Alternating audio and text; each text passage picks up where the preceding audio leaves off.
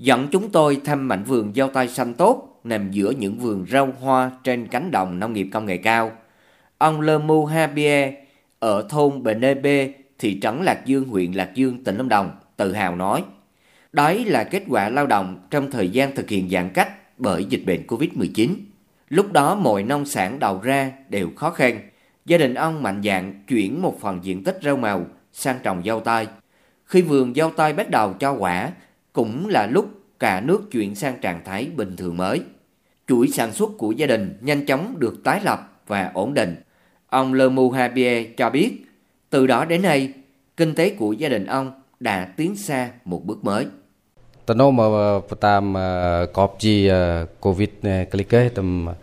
Trong quá trình dịch COVID-19 bùng phát, người dân nơi đây không bỏ bê ruộng vườn của mình, vẫn tiếp tục chăm sóc.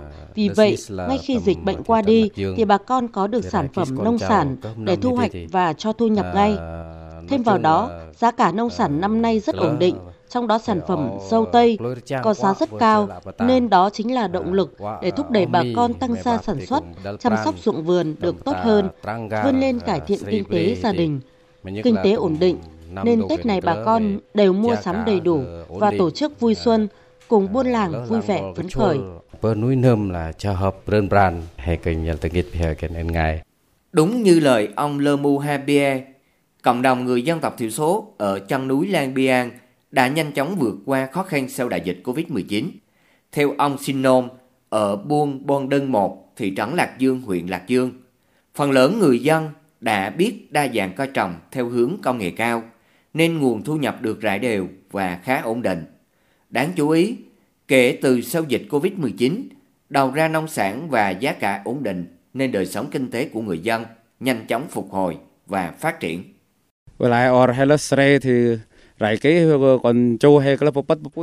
Từ ngày chuyển đổi cơ cấu cây trồng, đưa khoa học kỹ thuật vào canh tác nông nghiệp công nghệ cao với nhiều loại cây trồng khác thì kinh tế gia đình mới ổn định dần lên, thu nhập tăng cao, đời sống khấm khá. nên gia đình nào cũng mua sắm đầy đủ các phương tiện sinh hoạt và đi lại.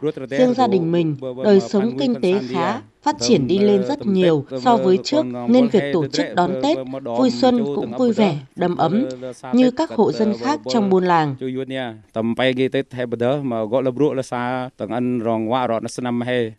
Theo ông Nguyễn Duy Hãnh, Giám đốc Trung tâm Nông nghiệp huyện Lạc Dương, không chỉ chịu khó học hỏi, từng bước làm chủ được công nghệ sản xuất nông nghiệp theo phương thức hiện đại, người dân còn nhanh nhạy nắm bắt được xu thế của thị trường để tránh rơi vào tình trạng được mùa mất giá, mất mùa được giá, hạn chế đến mức thấp nhất rủi ro trong sản xuất. Bà con đã tiếp cận phương thức canh tác theo đơn đặt hàng, tham gia vào các chuỗi liên kết sản xuất và bao tiêu sản phẩm. Nhờ vậy, giá trị sản xuất nông nghiệp của huyện năm 2022 đã đạt bình quân 330 triệu đồng trên hecta. Ông Nguyễn Duy Hạnh nói. Trong thời gian tới, huyện cũng sẽ tiếp tục thực hiện các cái chuỗi liên kết gắn với tiêu thụ sản phẩm trên địa bàn gồm những cái sản phẩm đặc trưng của huyện, à, đồng thời tiếp tục nhân rộng những cái mô hình à, về phát triển cây atiso cũng như là dâu tây, những mô hình đem lại hiệu quả kinh tế tốt cho người dân. Từ đó sẽ hình thành nên cái chuỗi liên kết tiêu thụ sản phẩm đảm bảo cung ứng về giống cũng như là vật tư nông nghiệp phục vụ tốt cho sản xuất nông nghiệp công nghệ cao. Với sự nhanh nhạy trong sản xuất, tích cực ứng dụng công nghệ cao vào canh tác nông nghiệp của nông dân, còn với sự định hướng, hỗ trợ tích cực của chính quyền địa phương, chắc chắn đời sống của người cơ ho ở Lang Biang nói riêng, huyện Lạc Dương nói chung sẽ tiếp tục được phát triển mạnh mẽ trong mùa xuân mới.